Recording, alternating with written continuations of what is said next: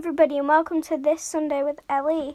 This is the first official episode, but this is just an episode explaining why I haven't really put anything up since I made this um, podcast. It's just because I've been catching up on school recently and just getting everything straight with school, and I just want to get school done and all sorted. Um, but then we'll get on to posting uh, here. And I just wanted to say Happy Mother's Day to all of the mothers out there. Happy Mother's Day to my mum. Happy Mother's Day to my second mum, Hi Neens, because I know you're listening. Happy Mother's Day to everybody that's a mum or that's a grandma, but you can't really. Wait, no, wait, hold on, I'm confused. Never mind. Happy Mother's Day to everyone.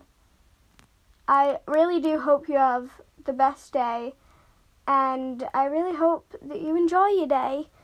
Um, and that's really all for this episode. Just a tiny little, maybe two minute long segment, just saying Happy Mother's Day and explaining things. So, just have a really good week, and just do what you want to do because life's a roller coaster, and you can get through it.